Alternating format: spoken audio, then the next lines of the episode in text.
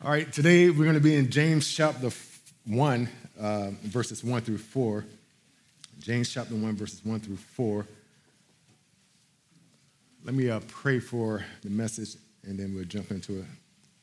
Lord, use your word to change us, use your word to minister to us, to meet us right where we are, to comfort us, Lord. Do what you, only your word can do change hearts and lives. In Jesus' name, amen. All right, uh, so this morning I want to talk to us about trials. About trials. Trials are adversities, afflictions, persecutions, difficulties that are allowed by God and even at times sent by God in order to test or prove our character.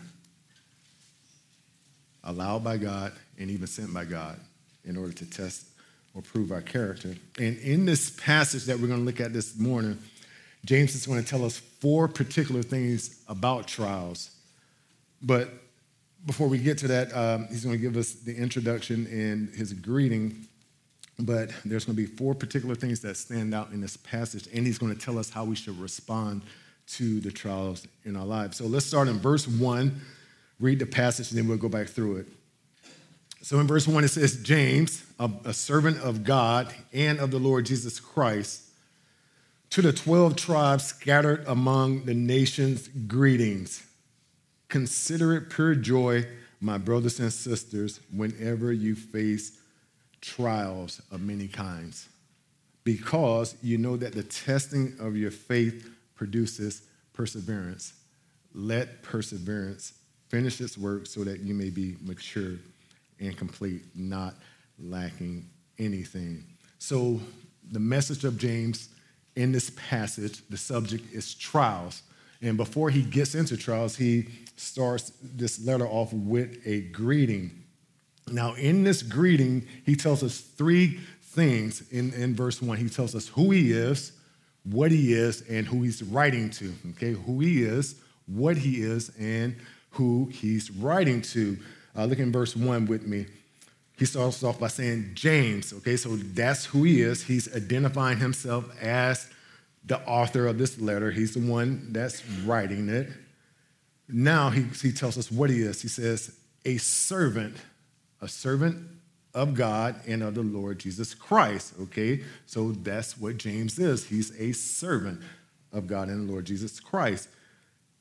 To the 12 tribes scattered among the nations. So that's who the letter is going to. It's going to the 12 tribes scattered. Now, this phrase 12 tribes, uh, it could either be referring to Jewish Christians only or just Christians in general. Uh, we're not too sure on it, but Either way, this letter is still applicable for every believer as it speaks on practical Christian living. Okay, so it's applicable to each and every one of us because of the content content of it is about practical Christian uh, living. Now, a little bit about James uh, before we get into the trials. James is the half brother of Jesus and the brother of Jude. Remember Jude? He wrote the little letter uh, right before Revelation. Um, He's uh, James' full brother. In Matthew 13, when Jesus had returned home and began to speak in the synagogue, it says, to, it says uh, they said of Jesus in Matthew 13, 55, they said, Is this not the carpenter's sons? Is not his mother called Mary and his brothers, James, Joseph, Simon, and Judas, or Jude? And Jude, in his epistle, in regards to being James' brother, he says in uh, Jude 1 1, Jude, a bondservant of Jesus Christ and brother of James. So, James, the, the one who's writing the letter that we're looking at this morning, uh, it's the half brother of Jesus and the brother of, of Jude. Now, it's interesting that even though James is Jesus' half brother, grew up in the same household, same biological mother, spent his life around him, he did not put his identity in that in writing this letter, he didn't pull the family card. He didn't pull James, brother of Jesus, grew up with Jesus, known him all my life. His identity wasn't in that. He did not have his identity in being the sibling of Jesus, but in being the servant of Jesus. Look at verse 1 again. It says, James, a servant of God and of the Lord Jesus Christ.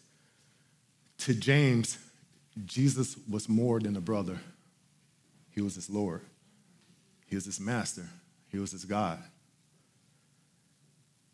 And he puts who he is, who he really is, it passes the biological, it goes straight to the spiritual. I'm his servant. This is my identity. This is the title I sit under a servant of Jesus Christ. And so often as Christians, we can be tempted to put our identity in other things and forget that we're servants, servants of Jesus. And this is something we have to be careful of because a lot of times we want to be known by what we do, who we know, or what we have. And we can easily, all of us can fall into this trap. And what it is, is misplaced identity. It's identity misaligned. And we have to be careful of this little trap that constantly sits before us in our interaction with others. We're servants of Jesus. We serve the one who died for us.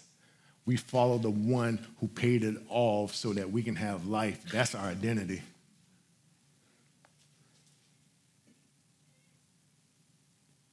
And Jesus is speaking to his disciples, talking about identity. In John 12, 26, it says, Whoever serves me must follow me. And where I am, my who? My servant also will be. My Father will honor the one who serves me. And Paul, in writing to the Corinthians in 1 Corinthians 4 1, he says, This is how one should regard us. This is how we should be known. This is how people should regard us as what? Servants of Christ. We need to be settled and resolved in having the identity of being servants of Jesus Christ the rest of our lives. And that's the word that James uses in our passage when he speaks on being a servant. Uh, it's pronounced doulos, but it means to be in permanent servitude to another by being completely surrendered to his or her master. D. Edmund Hiebert wrote in regards to this word doulos, he says Christianity found the term doulos appropriate in setting forth the essence of the believer's true relationship to God. It aptly set forth the Christian consciousness that, listen to this, believers are totally dependent upon God, belong wholly to Him, and are convinced that His will is the only true rule for all of His people. That's who we are, that's our identity servitude, following and submitting to Jesus Christ as his servants. You know, Jesus is the only master that sets his servants free. He's the only master that sets his servants, uh, servants free. All other masters get and keep their slaves in bondage. Think about drugs. A horrible master alcohol, pornography, gambling, the pursuit of money, the pursuit of possession, the pursuit of recognition and financial status. These masters enslaved people. And yet, Jesus says, I have come to set the captives free.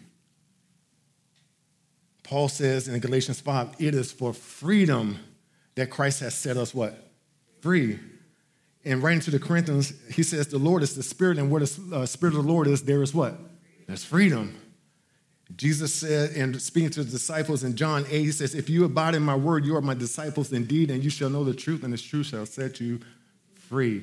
If the Son sets you free, you shall be free indeed. All about freedom. He died so that we can experience freedom in Him. We were slaves to sin.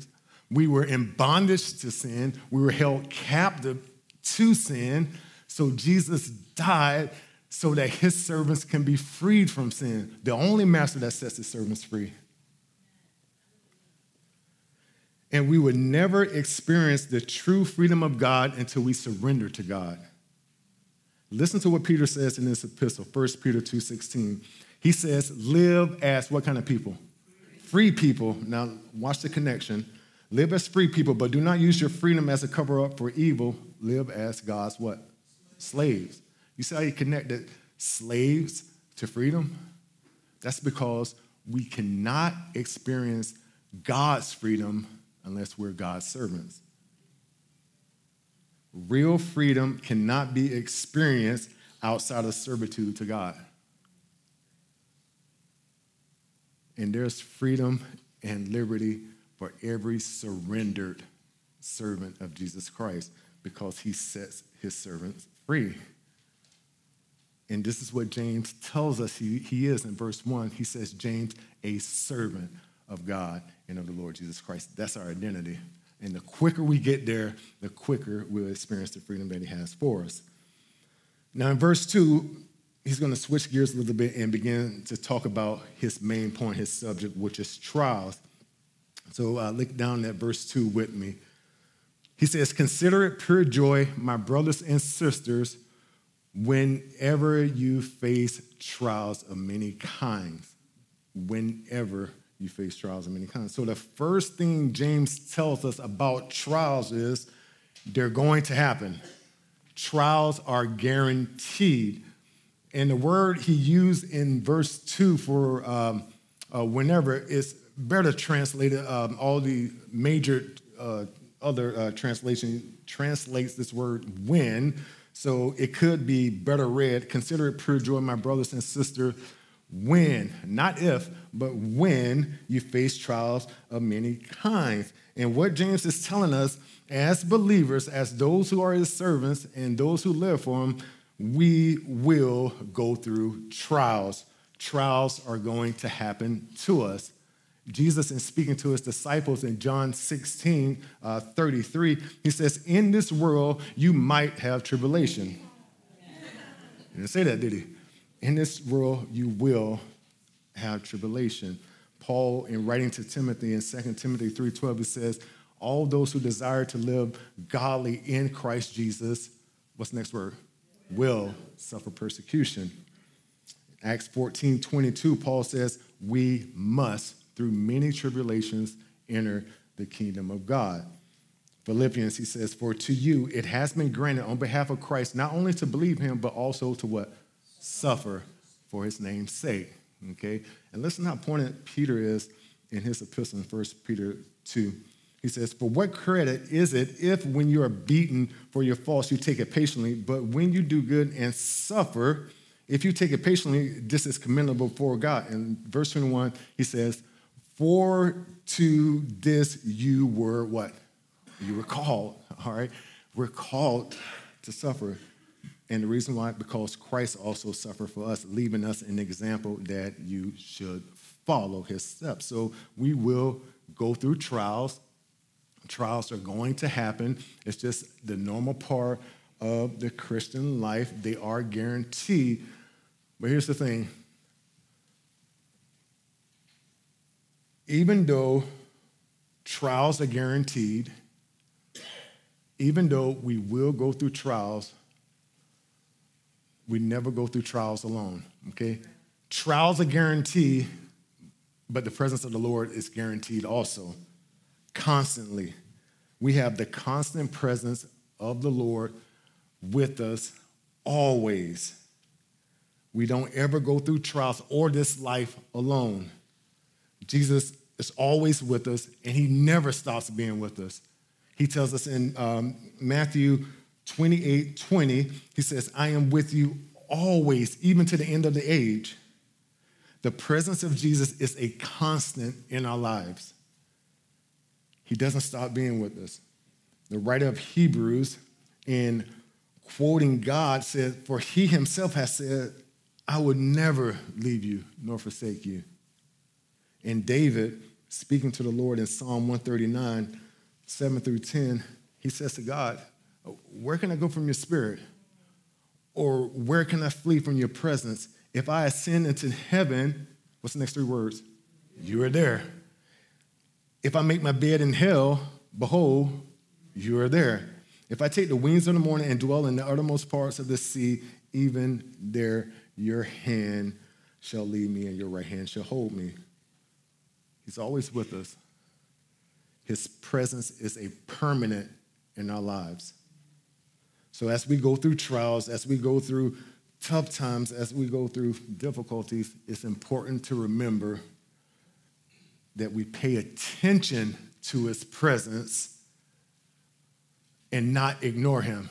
Because so often when we go through pain, when it gets hard, we tend to isolate ourselves thinking that it's just us. All right, we forget about the presence of the Lord. Trials do not have to hinder fellowship with the Lord. Our intimacy with Jesus doesn't have to be conditional. We can still enjoy the presence of Jesus even in trials. We see this principle with the three Hebrew, Hebrew boys in Daniel, you know, Shadrach, Meshach, and Abednego, just in a fiery furnace. And Nebuchadnezzar said, Did we not throw three in? But behold, there's a fourth, as in the appearance of the Son of Man. Even though they, they were in a fiery trial, they still had intimate fellowship with Jesus. Trials don't have to prevent intimacy. The Lord, He's always with us, even in trials. Trials do not dictate His presence. Our part, continue fellowship with Him. Continue to have this intimate union with Him. Don't ignore Him. Take those thoughts captive that takes our mind off of Him and just enjoy being in His presence. That's the principle we see with uh, Shadrach, uh, Shadrach, Meshach, and Abednego enjoying fellowship even in the furnace. But not only is he constantly with us in our trials, but he's with us to comfort us in our trials. And we see this in Second Corinthians chapter 1. So turn with me uh, to Second Corinthians chapter 1. We're going to look at verses 3 through 5.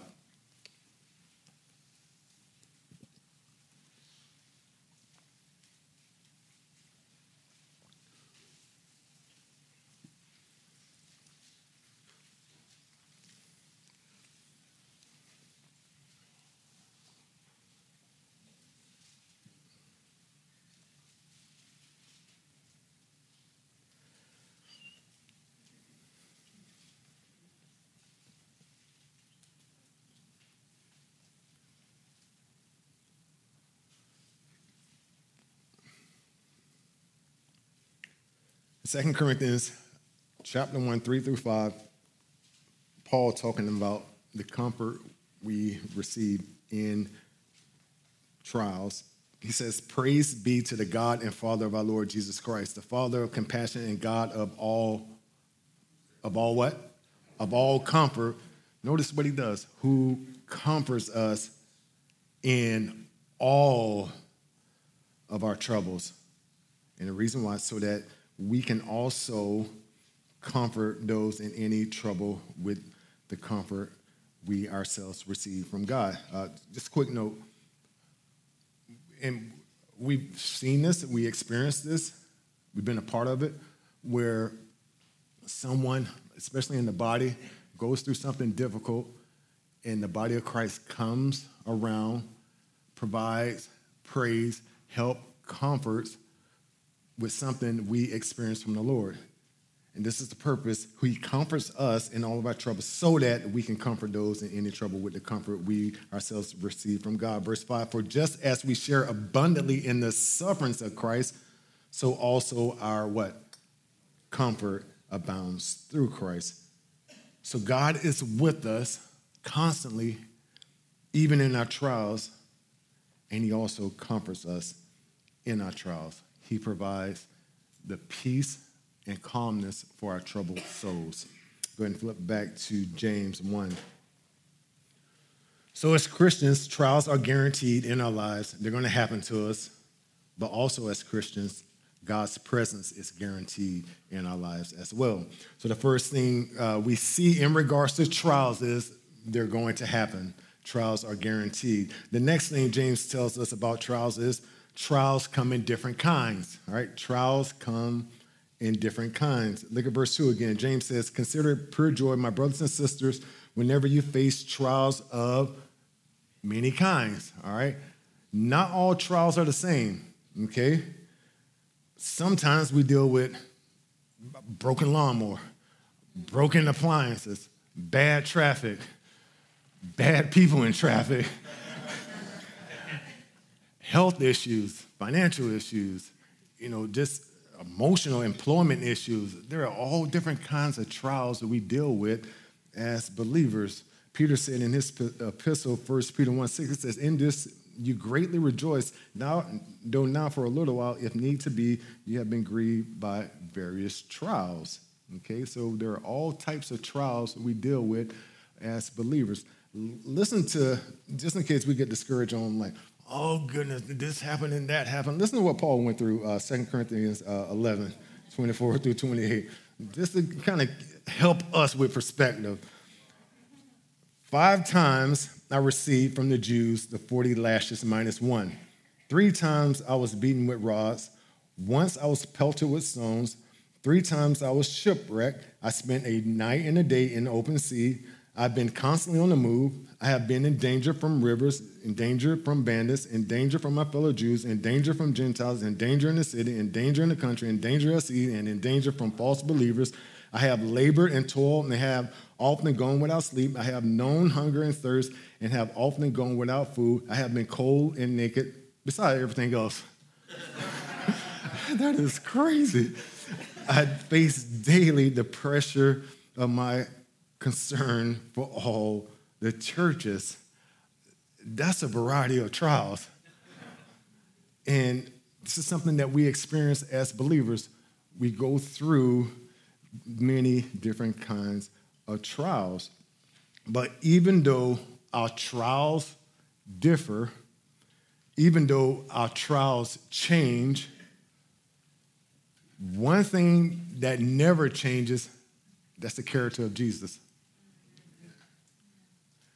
Jesus will always be who he is, even in our changing trials. The character of Jesus does not and will not alter just because our trials do.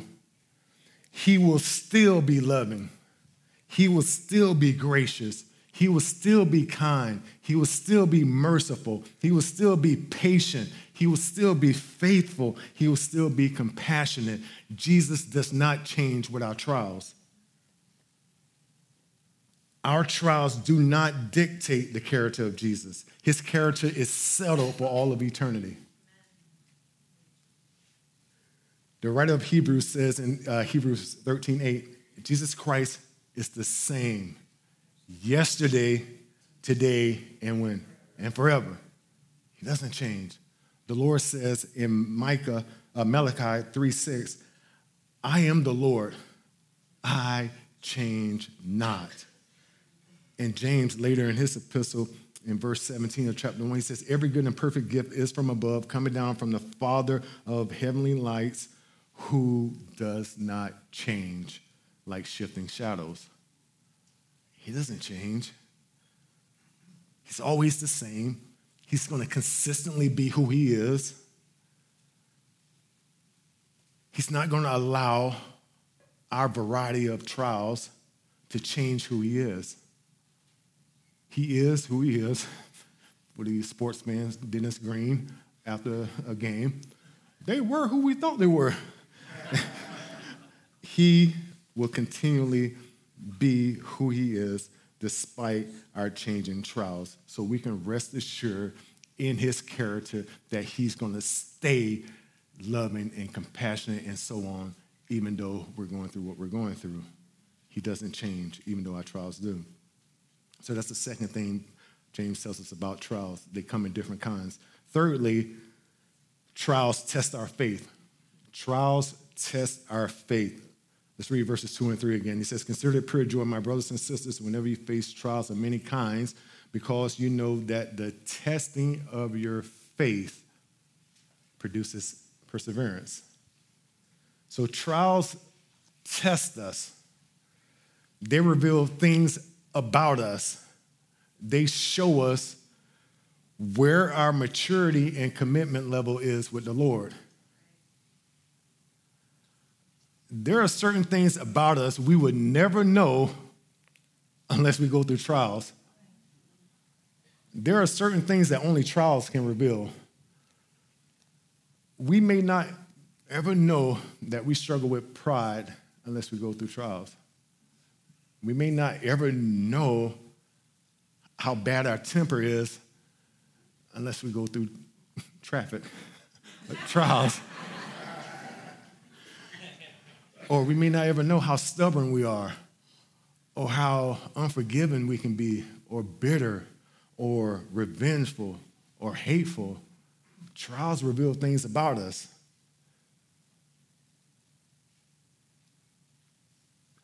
Think of ourselves as a tube of spiritual toothpaste trials squeeze us in order to bring out what's on the inside.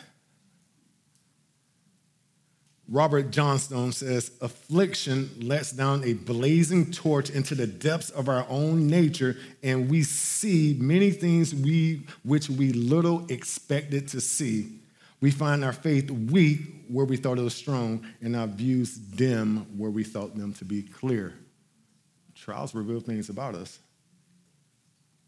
And this was one of the purposes of God taking the children of Israel through the wilderness. It was to reveal to them what was in their hearts. And Moses, recounting to them the wilderness experience, he says, Remember how the Lord your God led you all the way in the wilderness these 40 years to humble and test you in order to know or reveal what was in your heart, whether or not you keep his commands. So the Lord used the wilderness experience to show them what was in their hearts, to reveal their character. And what was revealed? Constant complaining, murmuring, all right, a lack of commitment. So the Lord uses difficulties to reveal things about us. Now, he trials just don't reveal the bad stuff. So you're like, cool, you're just killing us. You're the Debbie Downer up there. Oh. I'm gonna stir the pot a little bit. Um, trials also reveal the progress that we're making as believers. All right, it reveals good things as well. You remember Abraham, all right? Um, how you know prior he failed miserably in his faith and his obedience to the Lord, but later in being tested in one of the greatest tests I think just in the Bible, the offering of his son Isaac and was so committed, and his trust in the Lord had grown so much that Hebrews tells us that he believed, if necessary, God would raise him from the dead. And he was close to complete obedience and getting ready to slay his son Isaac. And the Lord told him in Genesis 22 12, Do not lay your hand on the lad or do anything to him, for now I know, better yet, now you know that you fear God, since you have not withheld your son, your only son, from me. So, this particular trial or test revealed to Abraham, not to God, how much progress he made in his trust and obedience to the Lord. So, trials, they reveal, you know, good things about us as well. They just don't reveal our shortcomings back um, years ago when I played at God's University, arr, arr, arr, University of Florida, the Fighting Gators. Um, three out of my four years, the first three years, before uh, training camp, before the beginning of the season, we had this ungodly test called the 12 minute run. And what the 12 minute run was, you run for 12 minutes and you have to reach a certain mileage or goal uh, within the 12 minutes. For us linemen, linemen, 300 pound guys, I know some of you runners like, oh, that's not that fast. I will eat, I will eat you later. Um, us linemen, we had to run uh, a mile and a half in 12 minutes. We don't even run 12 minutes for a duration of the season, and yet you want us to run. Uh, yeah, let me see how in shape you are. like, you get out here and run it. Um, so it was used to see if we're in shape or not. And so luckily, my, my senior year, we had a more logical strength coach to come in, and our conditioning test was, uh, I think, like 20, 100 yards wind sprints, was fine. I was like, that's like cheetah, I can do this. Uh, but the whole purpose was just to reveal, it was a test to reveal our physical endurance, to reveal where we are physically. Um, spiritually, God used trials to reveal where we are in our maturity level with Him. Trials test our faith. Now, this process of testing, this process that God uses in, uh, to reveal our faith, that process produces perseverance in us. Look at verse 3 again. James says, Because you know that the testing of your faith produces perseverance. So, the next thing we learn about trials is trials produce perseverance. Okay, trials produce perseverance. And this word for perseverance that James uses is Pastor Carl's favorite Greek word, which is hupomone, all right, hupomone, which means to stay, abide, or remain under. And it gives the picture of being under a heavy load, but resolving to stay there instead of trying to escape being under a heavy load, but resolving to stay there instead of trying to escape. It's the willingness and ability to endure difficult circumstances with the spiritual stand power that will rather die before giving in. That's hupomone. A.J. Gordon, in his book, The Holy Spirit in Missions, says, it was seven years before William Carey baptized his first convert in India. It was seven years before Adoniram Judson won his first disciple in Burma. Robert Morrison toiled seven years before the first Chinaman was brought to Christ. Robert Moffat declared that he had waited seven years to see the, uh, the first evident movement of the Holy Spirit upon the Bechuanas of Africa. Henry Richards wrought seven years in the Congo before the first convert was gained there. Hupomone, persevering under heavy difficulties without giving up or giving in to the pressure. And this is the same word that the writer of Hebrews used when talking about Jesus on the cross. In Hebrews 12, 2, he says, looking unto Jesus, the author and finisher of our faith, for the joy that was set before him, endured, same word, hupomone, endured the cross, despising the shame, and sat down at the right hand of God. So the same endurance that was working in Jesus on the cross is the same endurance that is being produced in us as we endure trials. God is using trials to make us stronger. God is using trials to make us stronger. Spurgeon says, Those who are never tried usually possess a poor, tottering faith. But trial, especially persecution, is like the rough March wind which goes howling through the forest. And while the young oaks are almost, almost torn up by the roots at first, it loosens the soil for them and they send out more rootlets till they get such a firm grip that they defy the hurricane. And listen to this last part that which shakes them at first strengthens them afterwards.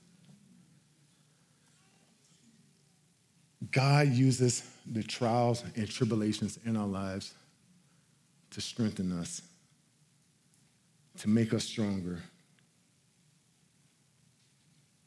He strengthens us through the hardships we suffer. Trials produce perseverance.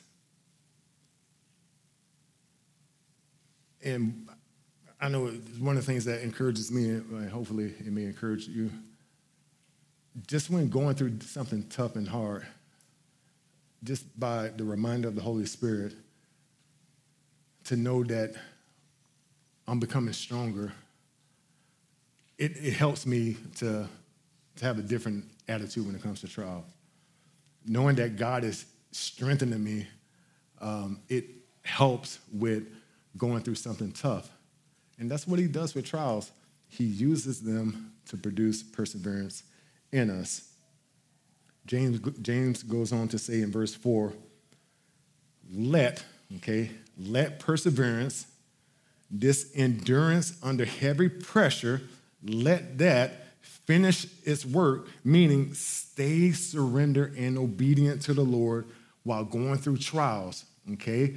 Let perseverance finish its work, stay obedient to the Lord while going through trials, so that, and here's the main reason for trials in our lives, so that you may be mature and complete, not lacking anything.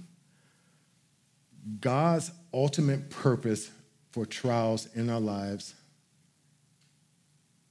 His desire is our spiritual, our spiritual growth, our spiritual maturity. God is wanting to produce Christ likeness in us, and He uses trials to do it.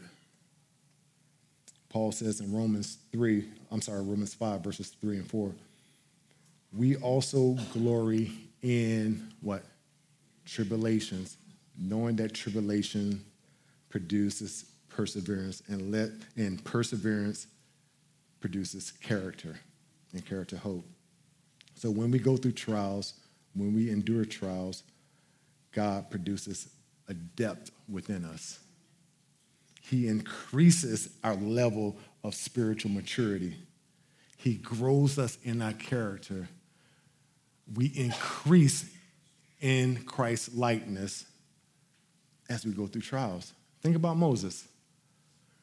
Started off self dependent, aggressive, impulsive, takes matters into his own hands, kills an Egyptian, flees to the backside of a desert, spends 40 years on the backside of the desert, God working in his character. And towards the end of his life, scripture says he was the meekest man on earth. Meekest man on earth. God uses trials to change our character.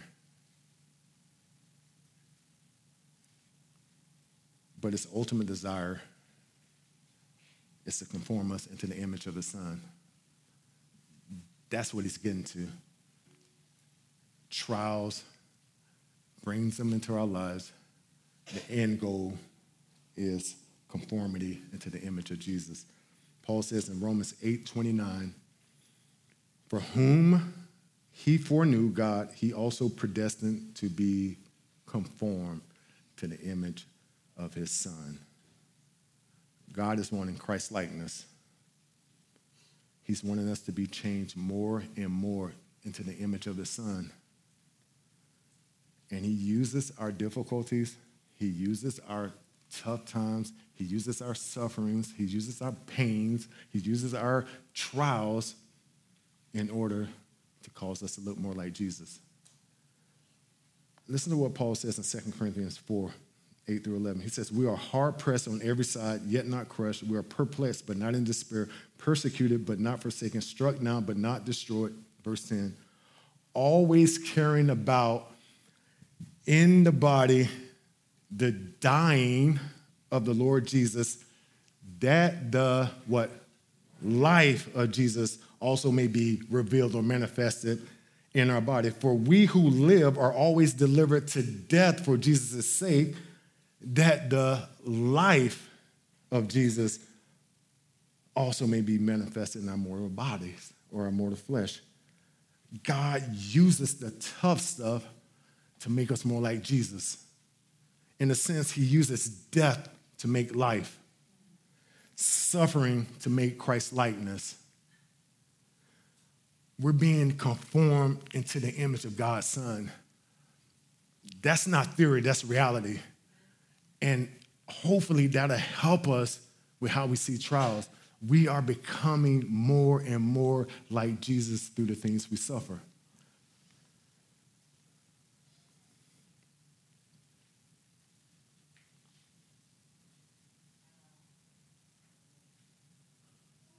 God, He's not out to get us.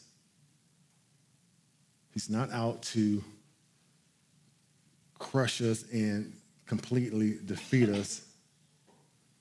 He wants us more into the image of his son through trials. so, trial does that in our lives. Um, it produces uh, Christ likeness.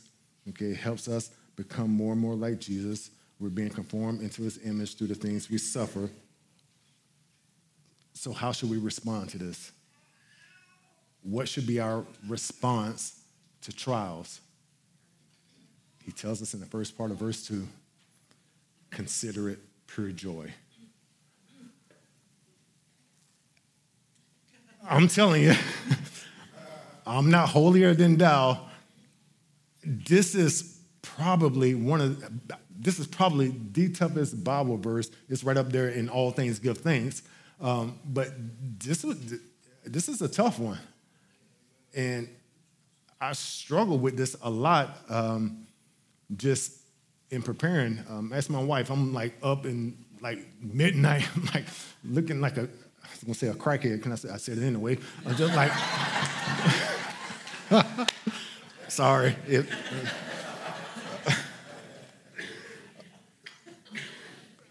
I almost made it throughout without walking the line, but um, but yeah, this it, it, it, it was a tough one because I didn't want to just like gloss over it and just like, but like, how? How is this possible?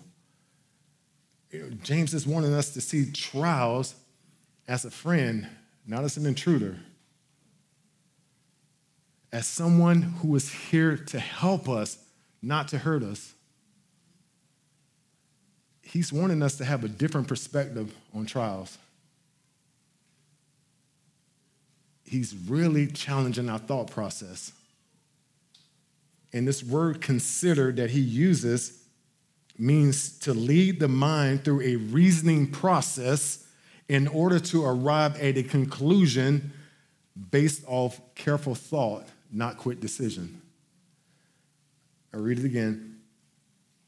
It's to, the word consider is to lead the mind through a reasoning process in order to arrive at a conclusion based off of careful thought, not quick decision. Our response to trials shouldn't be based off our feelings. Our response to trials shouldn't be based off our own understanding. It should be based off of truth. And the truth is, trials are beneficial for us. They help us, they cause us to grow, they mature us, they produce Christ likeness in us. And what James is doing, I believe, is he's exhorting us to rise above what's natural and normal and to consider trials as a pure joy because of what they do in our lives. It's a challenging call. It's very challenging. He's not the only writer to challenge us with this principle. Peter says in his epistle, 1 Peter 4:13, what's the first word he says? Rejoice to the extent that you partake of Christ's what? Sufferings. Jesus says something similar, same principle, different wording. He says in Matthew 5 11 and 12, Blessed are you when, you, when people insult you, persecute you, falsely say all kinds of evil against you because of me. And during the trial, what's the reaction? What's the response? Verse 12? Rejoice and be glad because great is your reward in heaven for the same way they persecuted the prophets who were before you. So there is a biblical principle throughout Scripture to respond joyfully when facing trials.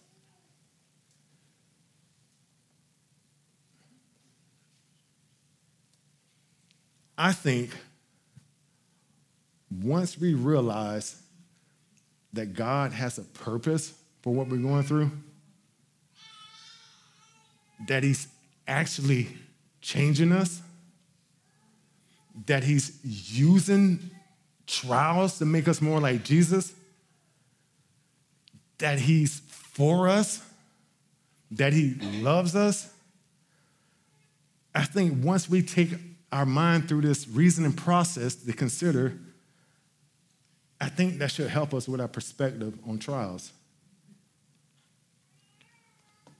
God is not trying to impair us, He's trying to improve us. He's not trying to destroy us, He's trying to develop us. He's not trying to grind us, He's trying to grow us. God takes every believer into his dark room to develop character. And we have to trust that the certain trial that we're going through is a trial we need to go through. God is a father, a loving father. And how offensive to him when we think that he's trying to crush us.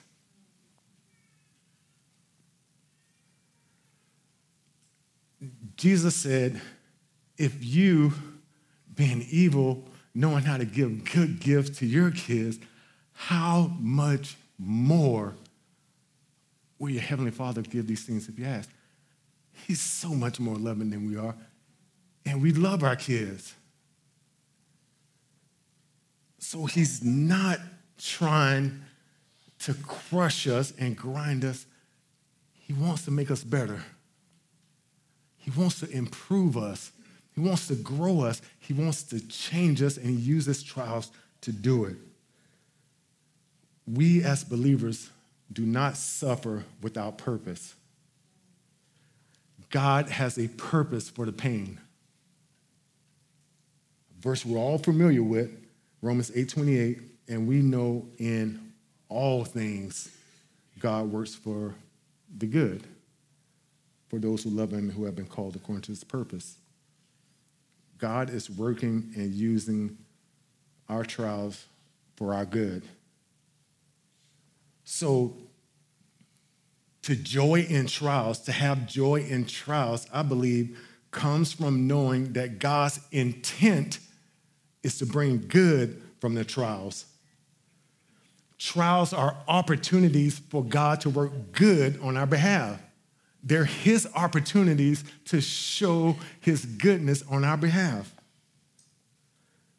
Now, I'm not saying, please don't hear me saying that trials in themselves are joyful, that we should walk around happy because we're getting killed or getting, you know, just going through it. That's not what I'm saying. What, I'm, what I am saying is our attitudes can change. Our perspective can change. The way we view trials can change. Wiersbe says, our values determine our valuations. If we value comfort more than character, then trials will upset us. If we value the material and physical more than the spiritual, then we won't count it all joy. If we live only for the present and forget about the future, then trial will make us bitter, not better. How we view and respond to trials is key. And according to James and other portions of Scripture as well, it is possible to consider it joy when going through trials. It is possible to have a deep delight and a joyful resolve when going through difficulties. Scripturally, it's possible. But the question is, How? How is this possible? How does this practically work out in our everyday lives? I'm, on, I'm of the conviction that this is worked out practically through the surrender and obedience to the Holy Spirit. And the reason why I say this is because of what Paul says in Galatians 5:22. He says, "The fruit of the Spirit is love, then what? Joy, then peace, patience, and so on." The Holy Spirit produces joy because it's His fruit. Joy is of Him. It's His characteristic. He's the one that causes the joy to happen. Our part and our application in regards to our subject of trials, knowing that it's from the Holy Spirit, knowing that it's His fruit, knowing this is something He produces, live in obedience to Him. Fully yield and surrender ourselves, both in thought and in action, to the Holy Spirit, especially while we're going through trials. And the byproduct is the fruit of the Spirit. Now, all of our lives should be yielded and surrendered to the Holy Spirit. But that yielding and submission shouldn't change when we get to trials. So, as we live in obedience to the Holy Spirit, following the Holy Spirit, listening to the Holy Spirit, obeying the Holy Spirit, naturally his fruit will come through our lives and we will be able to consider it pure joy when we face trials of many kinds. Let's pray.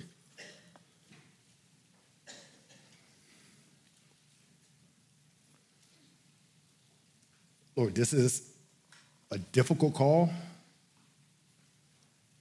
It's a supernatural call, but it's not a call we have to answer in our own strength. So help us, Lord, to live and surrender to your Holy Spirit.